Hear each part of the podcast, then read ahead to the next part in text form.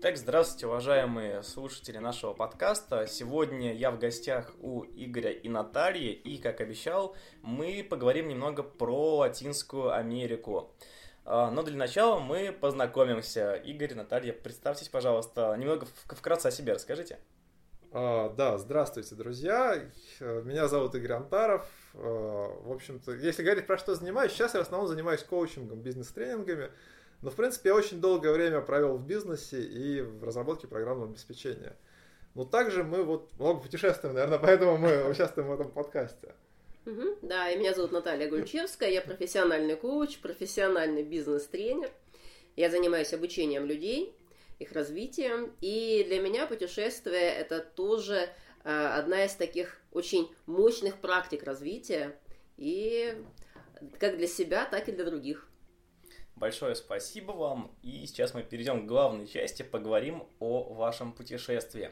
Я читал ваш паблик, читал ЖЖ, смотрел Инстаграм, следил за всеми новостями.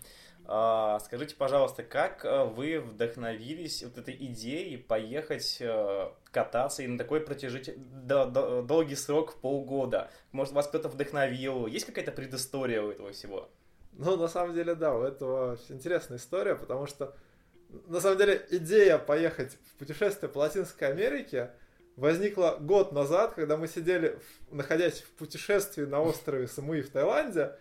Ну, то есть так встречаются одни друзья, живущие на острове Самуи в Таиланде, с другими друзья, которые зимуют на острове Самуи в Таиланде, такие: а не поехать ли нам в Латинскую Америку в следующем году? А давай поедем. И так это все началось. То есть у нас возникла безумная идея, то, что нужно, так как в Таиланде все ездят на мотоциклах, на мотороллерах, что нужно приехать в Латинскую Америку, купить мотоциклы и на мотоциклах пересечь Латину. Там с самого начала были сомнения по поводу этого плана, насколько это все реально вообще. Примерно все-таки представляли, насколько там дороги, горы, да, климат. Я не представляла, насколько там холоднее, чем в Таиланде. Да. В итоге все это трансформировалось. Но, в общем, идея зародилась там. То есть... у меня-то мечта попасть в Латинскую Америку была уже много лет назад, но я всегда думала, что это очень далеко, это очень дорого, это нереально. Это для меня такая была мечта далекая, несбыточная. А оказалось, что это все гораздо реальнее. Для меня тоже, то есть это было такое в разряде, может быть, когда-нибудь. То есть, есть такая мысль, все читают, там, фотографии в интернете смотрят, да, читают какие-нибудь блоги, и там красивые картинки, Латинская Америка, экзотичная очень страна, да, интересно, в принципе. Но мысль, что взять и завтра поехать, не часто она возникает, именно в Латину, потому что, в принципе, много мест на земле, куда можно по Европе путешествовать, там, у нас Япония в планах, например. И для меня это, наверное, про то, как... Собственно, путешествия порождают новые путешествия. Потому что, живя на острове в Таиланде, зимуя там, да, там вокруг собираются интересные люди, которые тоже приезжают туда, то есть, которые подвижные, у которых возникают интересные идеи. И если, живя на острове, не просто жить там, сидеть в укромном уголке где-то и ничем не заниматься, а общаться с людьми, искать связи с интересными людьми, их очень легко находить, устанавливать, очень легко знакомиться с интересными людьми. И потом в этом кругу возникают такие безумные идеи, что давайте поедем в Латинскую Америку. Собственно, так это у нас и произошло. То есть вы нашли какой-то свой круг, познакомились с новыми людьми и решили поехать такой новой компанией в Латинскую Америку, да? Правильно понимаю? Практически, да. Причем забавно, что это были ребята, которые... Компания Квестория, они занимаются квестами по всей России, у них франшиза, они управляют ей, находясь на острове. В какой-то момент они решили, что да, они не будут жить в Питере, они из Питера изначально ребята, решили, что они будут жить, прям конкретно, мы живем на Самуи и ездим в отпуск в Россию, к родным повидаться. Кажется, да. Это идеальный вариант просто. Да. И я как-то заочно, мы ходили на их квесты, то есть про их компанию давно знали, и заочно даже потом узнали, что они живут на Самуи, думали как-то, что может быть как-нибудь, когда-нибудь мы встретимся. И тут нас в очередную нашу поездку столкнуло, это было бы странно, если бы мы не столкнулись. И очень быстро мы нашли общий язык, но в принципе получалось, что компания новая, да. То есть мы там в принципе делали активности, там какие-то тренинги, там мозговой штурм, как развивать компанию вместе проводили, там на острове. Мы для них проводили как раз мозговой штурм. Да, вместе как бы... бизнес-тренера. Но в принципе, то есть люди новые, но так как мы понимаем, что совпадаем по ценностям, что ли, совпадаем по интересам, да, и вот так вот сели и решили, ну, давайте запланируем. Ну, это звучало, на тот момент это звучало как вызов, потому что понятно было, что, то есть, одно дело, когда мы там третий год там зимуем где-нибудь в тропиках, ну, мы выбираем комфортное место, да, где хорошо, в принципе, а в Латинской Америке не факт, что будет хорошо, да, и это путешествие, не зимовка, это другой формат, очень сильно отличается. То есть вот как просто даже зимовка где-нибудь, это разный формат. То есть, например, жить постоянно, приезжать на 3 месяца на зиму или на 4 там, на зиму, да, приезжать на месяц и приезжать на неделю в отпуск, это 4 совершенно разных формата жизни, вот где-то в таком вот в режиме в необычном, да. От этого вырастают совершенно разные требования к жилью, к еде, к устройству быта, к тому, какие места ты выбираешь. И вот путешествие, вот как мы ехали по Латине, это совершенно это 5-й формат, это совсем другое. Когда ты постоянно находишься в движении, ну реально постоянно какое-то приключение такое вот, ну с вызовом, да. И где нет четкого графика, то есть где-то ты там на одну ночь останавливаешься, а где-то, как в Монтаните, мы на месяц просто зависли, то есть, да. Или там в Банисе, да, тоже мы приехали на 3 дня и остались на 3 недели, это просто уже... потому, что нам было хорошо. Да, переходя к Латине, то есть, да. Находишь такие места, где действительно зависаешь. Но суть в том, что в тот момент это было как вызов. И по деньгам тоже было понятно, что это нужно, тем более, ну, там, купить транспорт мы собирались. У нас потом идея там забавно трансформировалась, что нужно купить машины, а потом в итоге мы поехали на автобусах. Но с машиной это тоже отдельная история, как мы там целый месяц покупали. А скажите, пожалуйста, вот сколько времени ушло от самой идеи до реализации ее? Вы долго собирались в это путешествие, планировали его? Сколько вообще перед выездом, Наташ? У нас Наташа отвечает за все даты. Но мы первый раз обсудили эту идею, загорелись ей, получается, зимой, в феврале, да? В феврале, да. Или даже в марте. Да, накидали примерно, как это будет. И мы не были уверены еще, что поедем, мы еще сомневались. И только в июне, наверное, мы все-таки как раз мы получили хорошие заказы по тренингам. Уже в России. Уже в России, да. То есть мы вернулись с острова в Россию. Мы поняли, что по финансам, да. Предварительная договоренность есть, и мы стали там...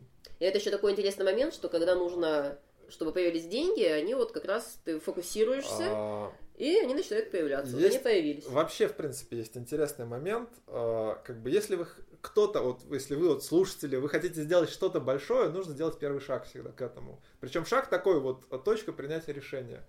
С путешествием это покупка билета. Если хочешь поехать в путешествие, купи билет. Купи его завтра, купи его сегодня. Вот, купи билет на через полгода. Через полгода ты поедешь в путешествие. Ну, если вот там на зиму, да. Да, согласен с любым делом, чтобы что-то сделать, нужно делать первый шаг. То же самое, как хочешь написать, спрашивают, как написать книгу. Напиши книгу, а потом уже издай. Да, да, ну нужно приступить. То есть принять... Как написать книгу, я бы сделал бы так, наверное. То есть, позвонил бы издателю. Да, да, позвонил бы издателю и договорился, что вот какого там числа к вам можно привезти книгу. И уже хочешь, не хочешь. То есть, вот техника называется сжигание мостов. Я только что использовала, я так сейчас статью написала в один из журналов, когда просто я сказала человеку, ну все, я вам пришлю статью, когда дедлайн, он мне сказал дедлайн, и я была вынуждена написать. И 2 статьи вместо одной. С путешествием такая штука, что если хочешь гарантированно недорогие билеты, их нужно покупать сильно заранее. И где-то вот, если мы хотим поехать зимой, летом наступает точка принятия решения. Где вы покупали? На Aviasales? По-моему, нет. Да. Мы покупали сборный билет, потому что, я сейчас уже не вспомню точно, я, по-моему, напрямую покупала у компании. Мы летели в Испанию, были. А из Испании, из Мадрида, мы уже летели в Кито.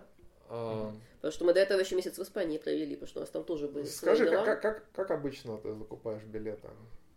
Основные ресурсы. Да, какие сайты вы использовали для покупки авиабилетов?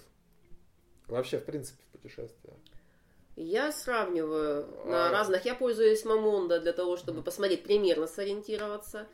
После этого я смотрю на... Озон Travel, на Aviasales, на Синдбаде я смотрю, потому что там у них такие разные немножко сервисы, которые позволяют выбирать наилучшую комбинацию дат. Да? Потому что бывает, сегодня билет стоит 70 тысяч, а завтра он стоит 15 тысяч. Такое часто бывает, да? Вот. А еще очень часто, вот сейчас как раз я когда на Канары брала билеты, что я сделала? Я искала лоукостеров, И поэтому лоукостеры на вот таких вот агрегаторах редко продаются. Ну, практически невозможно найти. Что я делаю? Я захожу в онлайн-табло аэропорта, куда я хочу прилететь. И я смотрю, какие компании туда летают и откуда. И потом захожу напрямую на сайты, то есть я примерно ориентируюсь, какие из них лоукостеры, если что, то я смотрю в интернете список лоукостеров, нахожу их, и конкретно потом смотрю, а сколько стоит прилететь вот на том самолете, который я увидела на онлайн-табло. Вот и все. Очень хорошо работающая методика. Именно для того, чтобы найти самые дешевые билеты, то есть именно лоукостеров. Да, здорово. Да, ссылочки потом мы еще добавим. Да, у нас ссылочки есть. Да, ну, мы пришлем, да. Но общий смысл в том, что действительно, то есть происходит сначала сканирование всех вариантов возможно. Я очень много, да, провожу исследования. Ну, смотря насколько хочется сэкономить, можно просто взять и купить, да. Но если хочется действительно полететь дешево, что бывает иногда безумно дешевые варианты. Сканируются все, что есть. И даже если сайт там Ozon Travel, например, выдает результат, что вот по таким авиакомпаниям есть билеты, нужно пойти еще на сайт авиакомпании и там посмотреть. И причем часто мы, вот, например, летая в Таиланд, брали на сайте авиакомпании чуть дороже, потому что в случае каких-то отмен или изменений с авиакомпанией бывает проще договориться меньше на одного посредника. Ну, как бы у нас были такие случаи, когда мы прилетали в Таиланд и не хотели оттуда улетать. И в последний момент сдавали несдаваемые билеты, как бы я звонил в их колл-центр, там общался на английском с индусами, потому что компания арабская, колл-центр в Индии, чтобы дешевле, вот, и в принципе это все решается, то есть авиакомпании там хорошие, там, например, в Таиланд мы летаем обычно с пересадкой, то есть можно лететь прямым, мы выбираем более хорошую, там, Emirates или Etihad, чтобы лететь с пересадкой, но более хорошая авиакомпания. Отлично, с авиабилетами мы разобрались. И теперь летим в Испанию.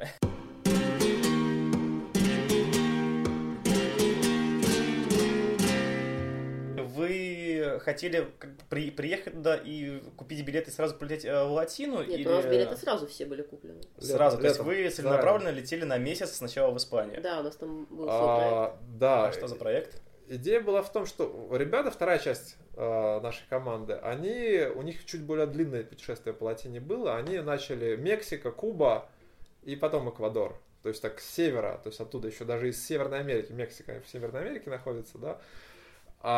А мы решили пропустить эту часть и полететь в Испанию вместо этого на месяц, потому что мы очень давно хотели полететь в Испанию, исследовать ее как площадку, ну, как такой выездной лагерь для нас, более ближний. То есть Таиланд для нас дальняя зимовка, да, нам нужна была ближняя площадка для зимовки. Для зимовки, для выездных тренингов. Для тренингов, потому что мы в Таиланд вывозили людей, и вот у нас был как раз проект вывести в Испанию, и мы поэтому налаживали связи. И искали место.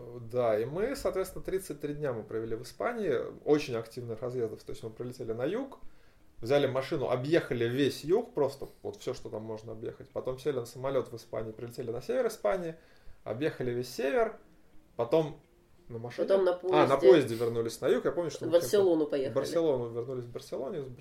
В Мадрид уже, из Мадрида уже полетели. В Латину, то есть... Очень интенсивно, то есть мы больше 3 дней вообще нигде не жили. Даже за месяц, да. Испания огромная страна, и она, то есть, равномерно заселена, и вот не как в России, мы там сгруппированы все на западе, и несколько точек крупных, там в Сибири, Новосибирск, Дальний Восток, да. Испания распределенная, огромная. И там... Да, Испания прекрасная, конечно, после нее Латина немножко сначала вызывает такой культурный контраст, шок. Настоящий контраст такой, да, сначала полететь. Хотя близкие, но испанцы же туда, Латину колонизировали, испанцы, португальцы там, да. Но контраст такой, что... А зачем решили отправиться и вы? Давайте тогда перенесемся в Латину.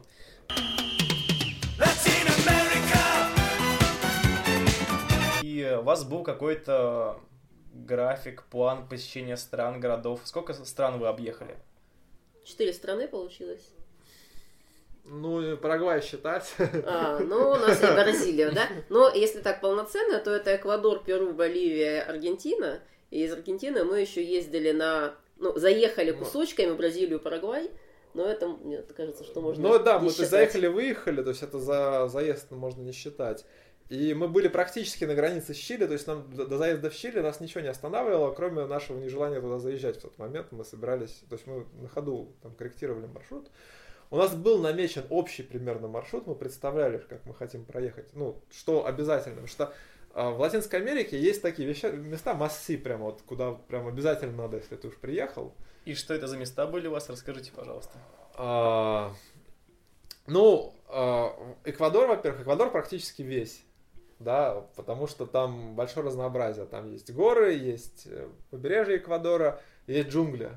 Есть еще Галапагосы, куда летали наши друзья. На Галапагосы мы не поехали, да, Галапагосы одна вообще из точек, куда все там животные, да. И он очень концентрированный, то есть люди, которые живут, как говорят, что как голограмма, да, кусочек земли, в которой есть все. Есть все виды климатов, все виды, ну, то есть и очень насыщенно, очень много чего посмотреть. И дальше начинается из Эквадора Перу. Да. И Перу это классические там пустыня Наска с фигурами, да. Мачу-Пикчу. Мачу-Пикчу, потом есть очень интересное место, это Оазис, настоящая пустыня, в которой Оазис.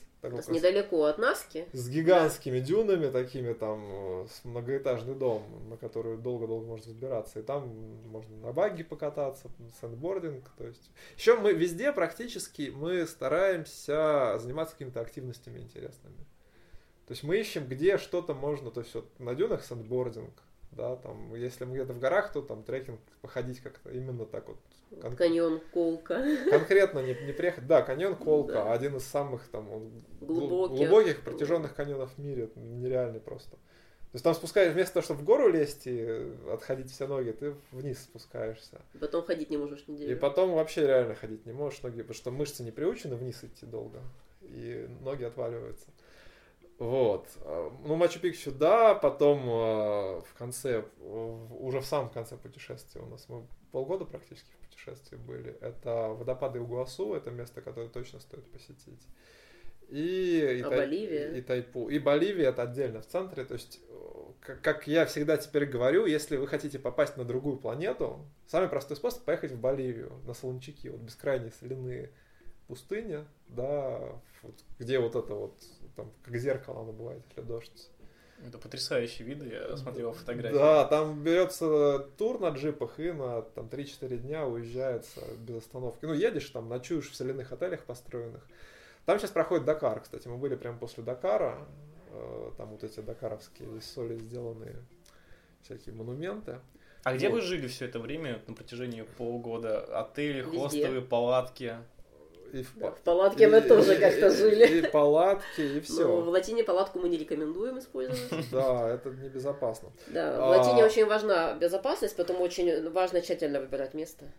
Да, вообще, как бы хостел. То есть у нас формат путешествия какой? То есть мы стараемся найти дешевое жилье, ну так бюджет все-таки ограничен, но зато потратить деньги на какие-то вот активности. То есть, если мы летели над пустыней Наска, то там три варианта. Можно выбрать самолет большой, где куча народу, дешевый, который высоко-высоко летит, дешево, да. Но там, по-моему, даже средний ряд есть. Я не знаю, как смысл лететь в среднем ряду над пустыней Наска, когда смысл смотреть, ну, в иллюминатор, да. Можно взять средний самолет, можно Цесну взять маленькую, да, там, как бы, она летает низко, мало народу берет на борт, все, показывает, прям крупно пролетает. Но она стоит дорого. Но мы берем, вот нам повезло, у нас количество людей как раз было практически на Цесну, мы ее целиком взяли под себя. И, соответственно, они... Ну, там единственное, если кто-то вот из слушателей вдруг полетит, сразу готовьте несколько таблеток. Вестибулярный аппарат, да, потому что на легкомоторном самолете, который в течение получаса беспрерывно закладывает виражи над фигурами. Ну, он, чтобы показать, он бортом наклоняется и как бы вокруг фигуры летит. Рассказываешь, мне уже плохо. Да, и... Но это стоит того, однозначно. Да, это 100% стоит. В Латинской Америке что хорошо, там, в отличие от Европы, жилье дешевое. Вот, поэтому мы где-то в среднем, где-то $15, 20 тратили на жилье. В отличие от Испании, где у нас было минимум 30 евро. Разница есть. Разница солидная. Да. Разница солидная. И чаще всего это двухместные номера, в небольших отельчиках. Да. Бюджетно. Да. А передвижение вот за все это время? Ты говорил, что вы собирались покупать свой автомобиль. Да, это вообще... Ну, там вообще... Вообще, на самом деле, вот если с момента, как мы прилетели, мы очень то есть обычно мы к путешествию готовимся. Прям вот там. Я в первое время у меня там были распечатки из Lonely Planet всегда, там подчеркнуто, что где. Вот мы в Таиланд первый раз летали, когда там из серии «Первый раз в жизни высадиться на красивом пляже с рюкзаками», да, и у меня вот там вот все подчеркано, куда человек идти. А тут мы как-то прилетаем, высаживаемся в аэропорту Эквадора и такие: так, а какие здесь деньги? Какая валюта? Чем платить? Надо деньги менять или нет? И я ходил в кафешку в аэропорту, чтобы посмотреть, подглядеть, чем люди расплачиваются, какой валютой. Но было и удивление, что американские доллары. Да, там оказались американские доллары. Я почему еще понять не мог, что это, ну, случайно так, что в аэропорту принимают доллары или правда. У них Эквадор, они как бы завязались на американскую экономику, выкинули свою валюту, долларами расплачиваются. Вот. И у нас была первая цель — это купить машины, потому что мы, когда еще из России общались с эквадорскими товарищами, говорили: вот на мотоциклах, они говорят: а что вы это, купите машину какую-нибудь, вот жуки у нас дешевые, мы такие: о, круто. И у нас возникла целая концепция: купить Volkswagen Beetle, вот эти вот такие горбатые машинки, старые. Это как концептуально, так прикольно вообще, на жуках через Латинскую Америку.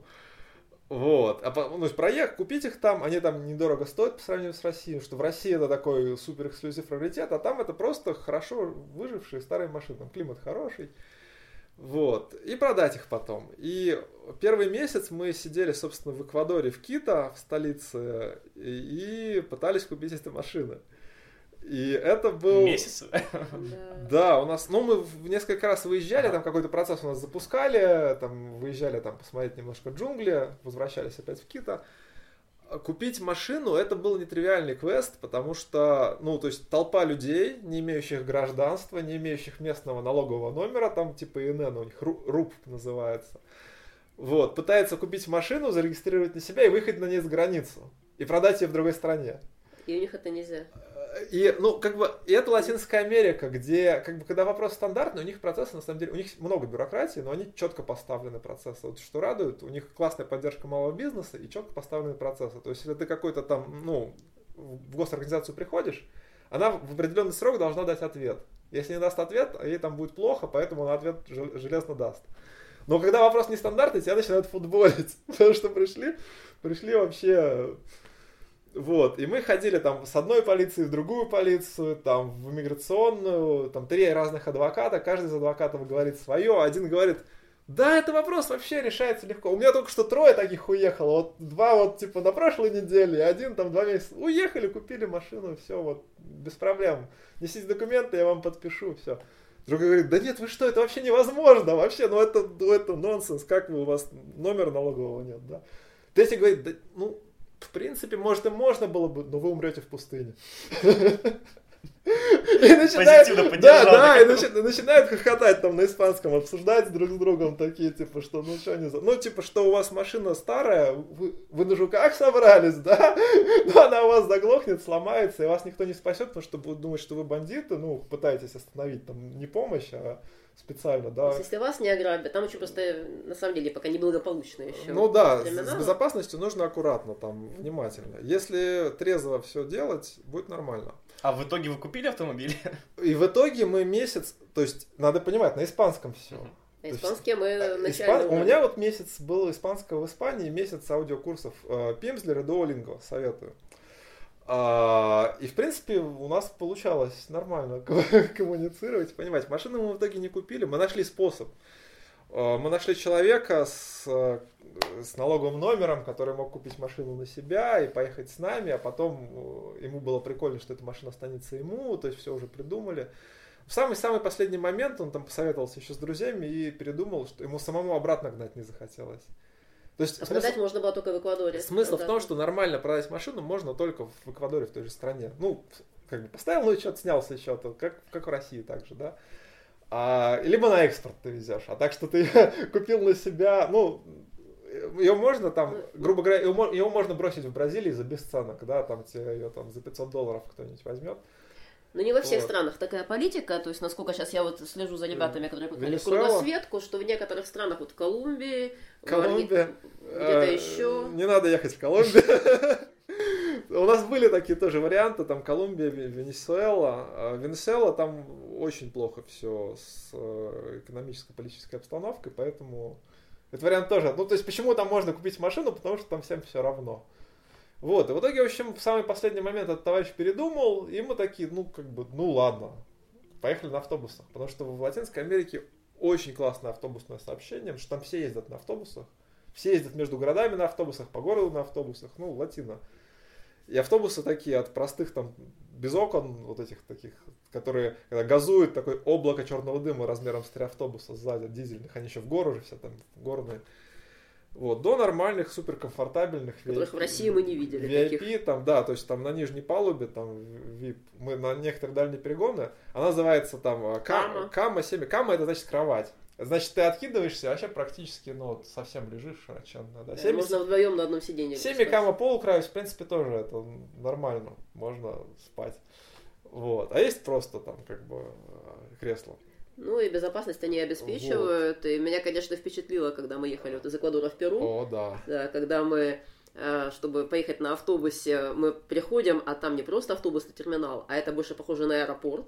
Значит, все наши вещи через рамку и багажник только. С собой вещи, как в аэропорту, уезжают. Только ручная кладь. Мы проходим через рамку, потом нас обыскивают, потом мы сдаем отпечатки пальцев. То есть, ставим... такой листочек, на нем схема автобуса, и ты на то место, где ты сидишь, ставишь отпечаток пальцев. Вот. Да. И когда уже сел в автобус, тебя снимают на видео, всех пассажиров снимают, чтобы если вдруг, какой-то бандит... Там, я объясню почему. Что совсем недавно там на автобусы нападали, как вот если видели в ковбойских фильмах, как захватывают поезда. То есть остановили поезд, всех ограбили, да. В Латине такая же ситуация была с автобусами очень долго. И они там, автобусники сами их могли бороться. То есть они ездили только караванами, там по 5 автобусов, да, чтобы там, больше сила. И с этим в какой-то момент правительство стало сильно бороться, и сейчас, в принципе, ситуация нормальная, такого не происходит, но вот это там измер, да, то есть там инсайдера никакого быть не может, потому что все записано на видео, там, да, всех там посчитали, то есть автобус едет, нигде не нужно, не останавливается, и все хорошо. Не разрешают шторки открывать. Да, да, когда едешь, просят закрыть шторы, чтобы там, просто едет черный автобус. Как самолет, то есть не выйти, не зайти, ничего. Да. Вот, но при этом мы тоже делали, выкидной кошелек делали, в общем, принимали меры безопасности. Да, да. Вот. И на автобусах, то есть важная мысль, мне кажется, в этом, что нужно быть гибким. То есть у нас была классная идея, офигенная идея путешествия на жуках по Латинской Америке. Сложно. Логотип нам даже нарисовали. Да, да, нам нарисовали даже лого, там красивая презентация сделана. Вот. Это нерационально сложно. Да, то есть это мы могли бы там добиться, то есть у нас там столько там связей за этот месяц организовалось, но слишком иррационально сложно, мы думаем, а что, нам главное путешествие или жуки? Нам главное путешествие. Кстати, в путешествии, да, гибкость, это, наверное, самое важное качество путешественника, ты спрашивал там, а где вы живете? Настоящий путешественник должен себя комфортно чувствовать везде, и на шикарной вилле, и в хибаре, да. Вообще без удобств, да? То есть ему должно быть везде комфортно, и он должен везде чувствовать себя счастливым, что это приключение. У нас широкий разброс, то есть да. Иногда действительно это там дорогие отели, да, чаще там средние, чаще там хостели, что от потребности. Если у нас потребность переночевать, мы в любом хостеле остановимся. Или там природные какие-то, хат называется, да, там по-английски, когда такие дырки с ладонь почти между речками. Спишь и ветром обдувает. Иногда это самое дорогое жилье, как, например, в Амазонке это $100 стоило ночь. В Амазонке тоже. В таком хате. Да, про активности тоже. То есть, мы там живем там, например, дешево, да, но при этом вкладываем деньги в то, чтобы поехать на выживание в джунглях. Да, то есть нам находят специального гида, там единственного, который может сделать выездной лагерь в джунглях. Вот. У нас просто один из участников нашей экспедиции, он уже бывал в Латине и бывал на Амазонке в Бразилии. Ему там супер понравилось, но я была классическая, то есть когда, у них был супер гид такой, который там рассказывал, там, типа, а завтра мы поедем смотреть чаек. Я говорю, что чаек-то смотреть? Ах, вы просто не знаете, что такое смотреть чаек в Амазонке, я вам покажу. То есть, и он такой драйвом их водил, да. Вот, но в этот раз подумал, то есть, ему хотелось говорить, что в этот раз нужно не просто экскурсия, а какой-нибудь настоящий такой джунгли, а не просто туризмом. И он всех мучил, это его инициатива была, Алексей Корсон, как раз из Квестории, он главный там. Вот, и он замучил всех просто, кого нашел, там, агентов, на то, что дайте нам survival, выживание в джунглях. Пусть мы хотим кэмп в джунглях. И ему все-таки нашелся человек, который нашел специального гида, Гид оказался, он коренной индеец, который в какое-то время перешел в туризм, но он больше занимается не туристами, а какими-то вот странными штуками, киногруппы вывозят какие-то. И он тренировал там десантников, по-моему, русских и американских десантников выживания в джунглях. Он, да, типа, я проведу все. И вот нас к этому товарищу как бы пихнули, и мы прилетели. То есть надо понимать, что такое Амазонка. То есть это, вообще как бы в латине, да, то есть там, например, мы ехали по западному побережью Латины на автобусах. То есть, это Анды называется. По карте слева, да, вдоль западного берега. Там есть энное количество дорог, не так много, где можно проехать. Где-то дикими серпантинами там, да, автобусы, где-то там помягче вдоль берега. Вот. А центральная часть Латинской Америки — это сельва, то, что называется, джунгли. Это просто непроходимые, просто, дикие, вот где вот там все змеи, там племена живут голые, изредка там где-то, да. И там вот до того места, где у нас был лагерь, это настоящая вот эта самая широченная огромная река Амазонка. Туда, если плыть, дорог нет, там физически их невозможно никак создать. И можно два варианта: либо плыть по Амазонке неделю на корабле туда, в то место, либо маленький самолет, как бы, и ты, вот мы самолетом закидывались туда, то есть в центр этих джунглей.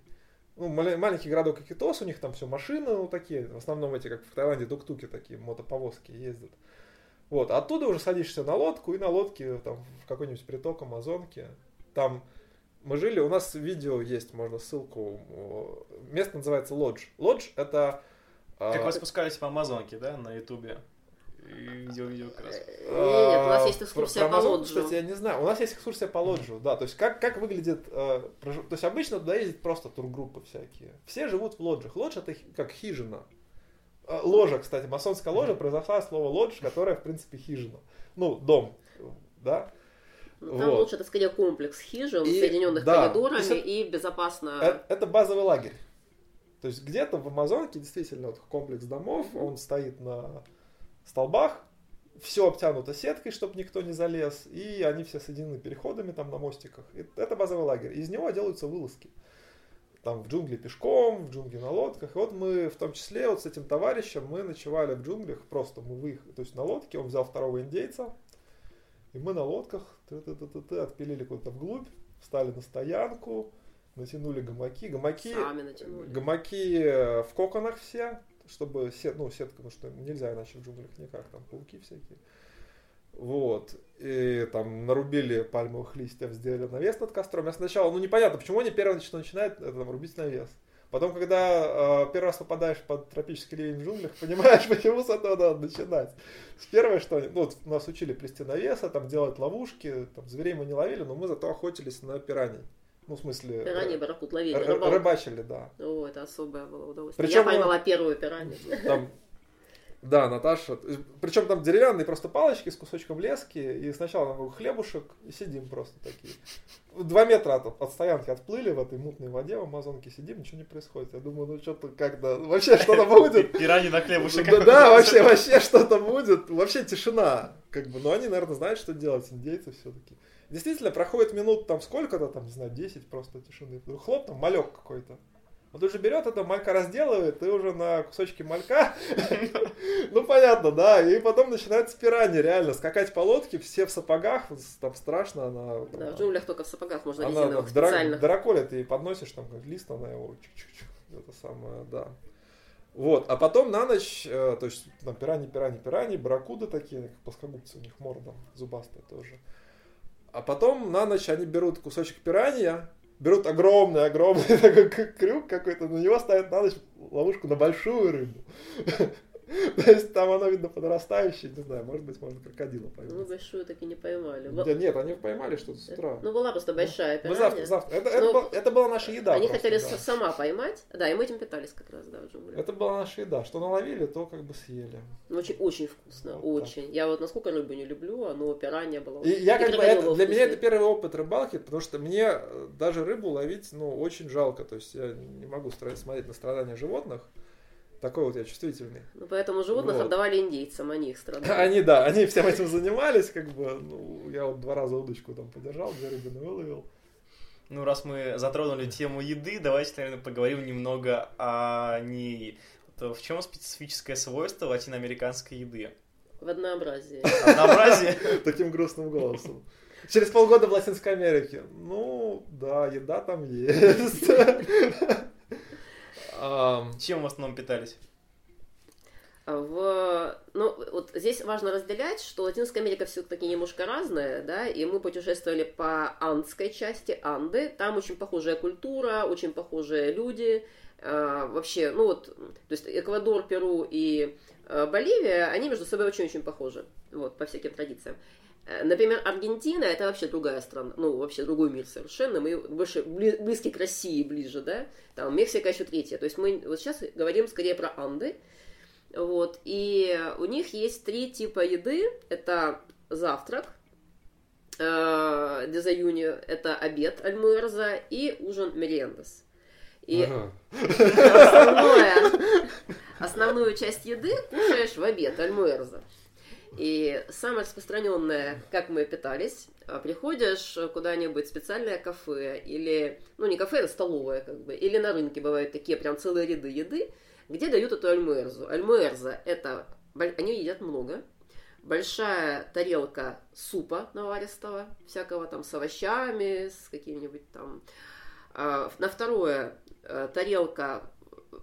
Половину тарелки занимает рис, четверть тарелки занимает жареная картошка. Рис и картошка – это стандартно. Да, и еще 4 тарелки занимает мясо. Мясо – это какой-нибудь или там лома, это ягненок. Кусочек, да? Такой, кусочек такой. Типа прям... отбивной, что ли, не знаю. Да, похоже на отбивную. Тоненький. Да. То есть полгода на рисе, да? Да, или да, в основном рис. Да. И дают еще компот. Да, звучит как нормальный набор еды, в принципе, да, столовский. Ну, да. Как бы...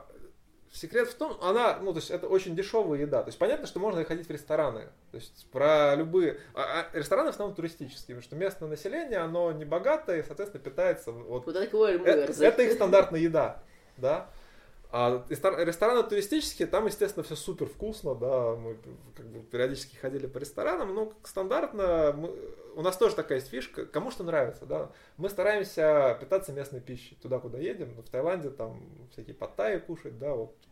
Здесь альмуэрза. Вот, но она очень однообразная. То есть она дешево очень сделана, они не сильно стараются, то есть как там что-то наварили этого риса, накидали.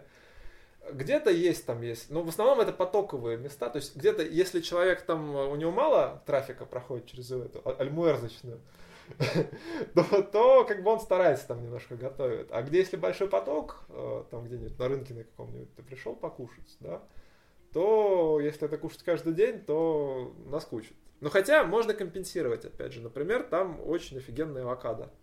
Вот там вообще фрукты, можно просто фруктами жить. Наташа стала гиперфанатом авокадо, да, просто кушала. В России такого нет. Там очень классный хлеб. Вообще, это, мне кажется, испанцы, наверное, им завезли. Может, они сами, конечно. В Испании тоже очень классный хлеб. И там тоже пан по-испански называется, да, испанский язык.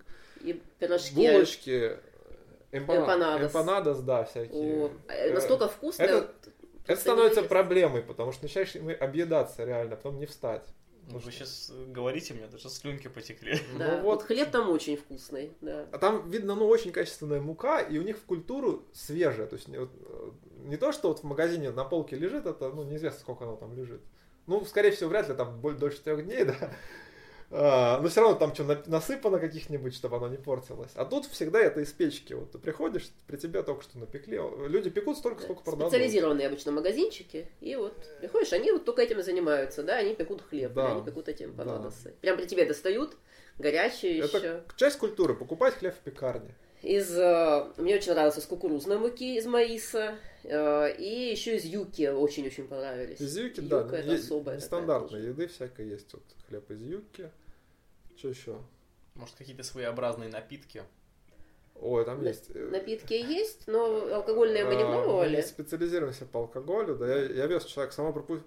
Что у меня? Писка. Писка. Да, писка это классика. Писка или писка-саур, это когда коктейль кислый. Ну, это их местная водка. Есть еще чача или чича. Чача называется. Чича, страшная штука, которую ни в коем случае нельзя покупать. То есть она true штука, это она в деревне, потому что там ее готовят. Но ее нельзя покупать в деревне, потому что она готовится тем, что пережевывают ингредиенты, плюют в общий котел, и они бродят. И как бы вся деревня жевала, там бабушки, дедушки. Ну, как бы Это, да, про нее легенды ходят, про то, что вот съездил да, в деревню, попил чичи. И интересно, что у них те дома, где вот наживали это все, сделали эту чичу, они вывешивают красный пакет. Да. Мы сначала думали, что такое. Едешь, столбик, красный пакет висит. Ну, раз, ну, два, ну, 5, 10, 50, что такое? Да, потом нам вот рассказал уже, в Боливии только мы узнали, а так вообще, то есть везде, в Эквадоре, в Перу и в Боливии одни и те же, ну, традиции очень похожие, да, и только в Боливии нам вот, когда уже поехали с гидом, потому что мы же чаще без гидов. В Боливии был крутой гид у нас. А в Боливии был гид, ну, в одном из мест. Вот на джипах. 4 дня мы с одним человеком. Он очень много рассказал интересных вещей, которые для нас открывались глаза. Ах, почему это там тогда было? Пакетик просто, знаете, вот этот тоненький такой, прозрачный, какие-то целлофановые. Из магазина. Вообще совсем. Он болтается. Это значит, что в этом доме... Есть чаще. Да, наливают, грубо говоря, да. И там, видно, вся деревня подтягивается. Как я понимаю эту схему. Это здорово. А скажите еще вот такой вопрос. Вы полгода путешествовали, и вы, наверное, как-то параллельно работали еще? Да. Естественно, по удаленке. Да. Это часть нашей, как бы, такой, не философии, что часть нашей жизни сейчас, да, что мы путешествуем, живем там, где мы путешествуем. То есть выезжать на неделю куда-то, это тоже, в принципе, формат, но каждый раз понимаешь, что слишком мало. Да, то есть даже месяц слишком мало. Вот сейчас мы в Испании сколько? Ну, мы были больше месяца, полтора месяца почти. На Канарах сейчас 1,5 месяца мы были. Это очень мало. И мы там все равно работали. Супер интенсивно и очень мало. Поэтому решение это ехать и работать там на месте. Да. Вот. Ну, мы, то есть, как бы, если интересно вообще, как это бывает. То есть, я занимался тем, то есть, когда вот мы уезжали зимовать, да, то есть, есть люди, которые уезжают, там, сдают квартиру. Есть люди, которые уезжают в одну точку зимовать, например, да, они там бизнес на месте какой-то, да, либо бизнес локальный, легальный, либо бизнес локальный, нелегальный у кого-то там, да, там туристов водить, обычно это нелегально, кстати, потому что тяжело под туристические места визы получить. Либо это удаленная работа, то есть, причем удаленная работа, ну понятно, там мы коучи, можем коуч-сессии вести по скайпу. Да, некоторые клиенты даже не догадывались, что я уехала, а конференцию я вела вообще ночью, потому что она в России шла днем, а мне приходилось, мы из этого на 3 недели остались в Банисе, и потому что там был нормальный интернет. В Латинии, кстати, плохой интернет.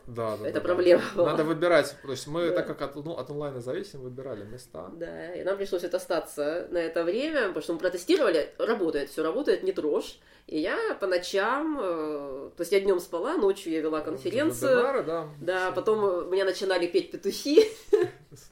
Люди удивлялись, что там. Потому что там марафон такой, он шел, он весь день шел в России. А у меня это всю ночь, соответственно.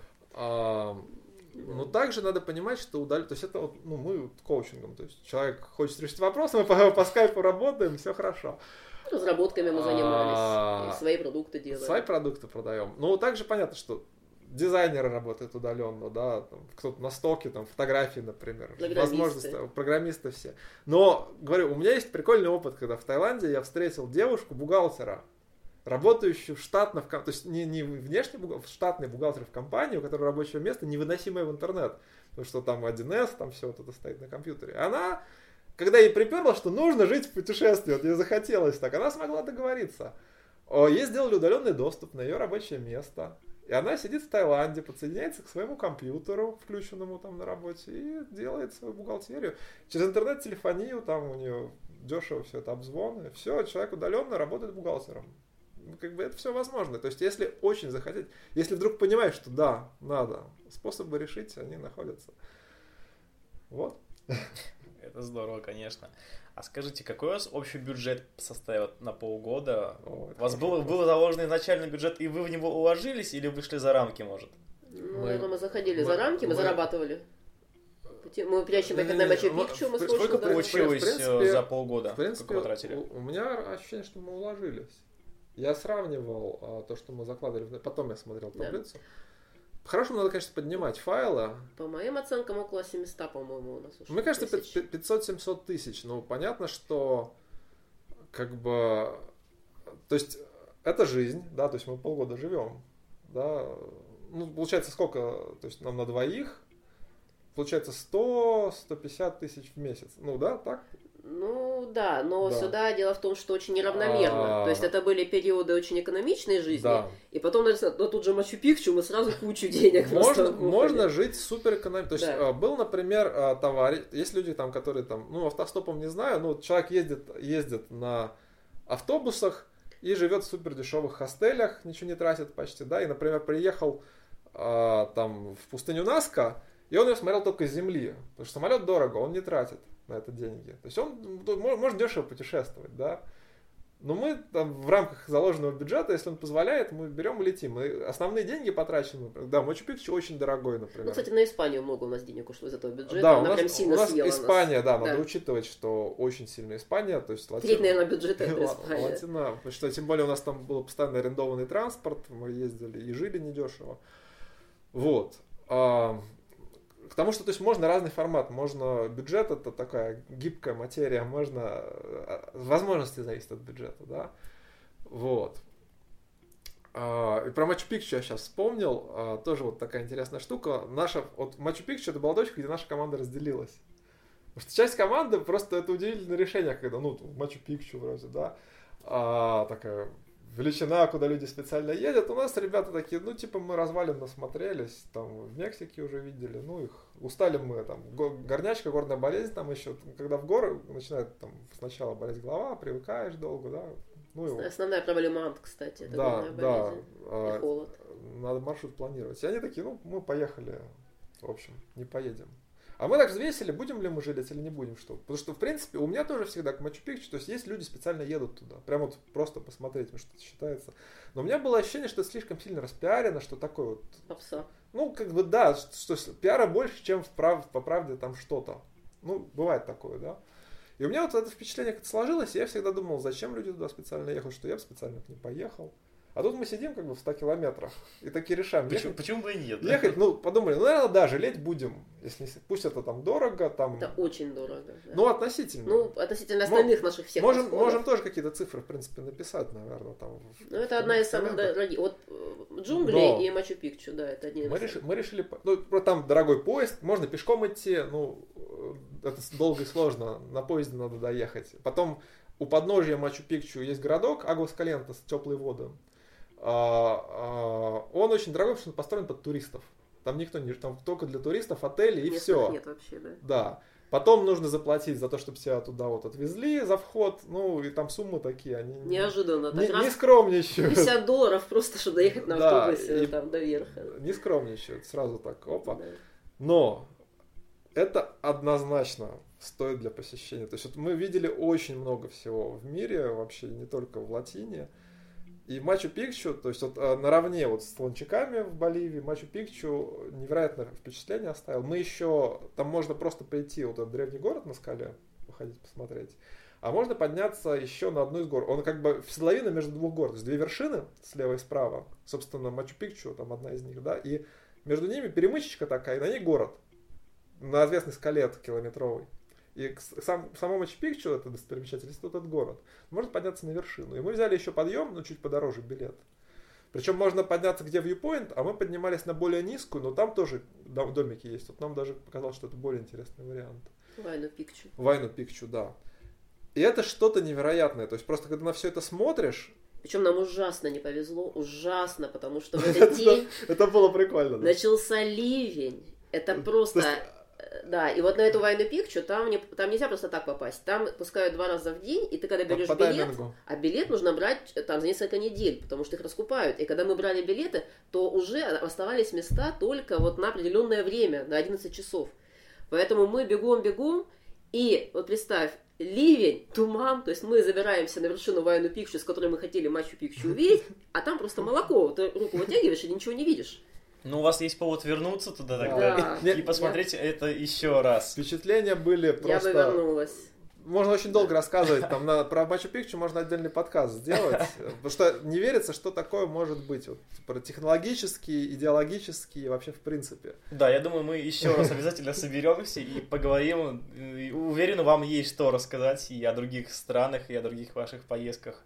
Спасибо вам большое. И в заключение нашей программы скажите вот пару слов напутствий нашим слушателям, кто хочет отправиться в путешествие. Ну, я бы сказал, что решайтесь как можно скорее и купите билет. Просто возьмите и прямо сейчас вот сначала решите, куда вы хотите попасть. И потом зайдите на сайт, посмотрите, вот на какую дату самый выгодный билет, и купите его прямо сейчас. И тогда вам ничего не останется, как просто поехать. Да, и вы где-то за неделю вдруг поймете, что пора паковать чемоданы и завершать все дела, которые вы так бы вы не завершили бы, вы откладывали, кстати, бы откладывали. Про чемоданы, бы. Да. В такие путешествия надо ехать с рюкзачками. Да, последняя фишка. Катайтесь с ручной кладью. Это очень удобно, возможно, очень легко и классно. Большое спасибо вам.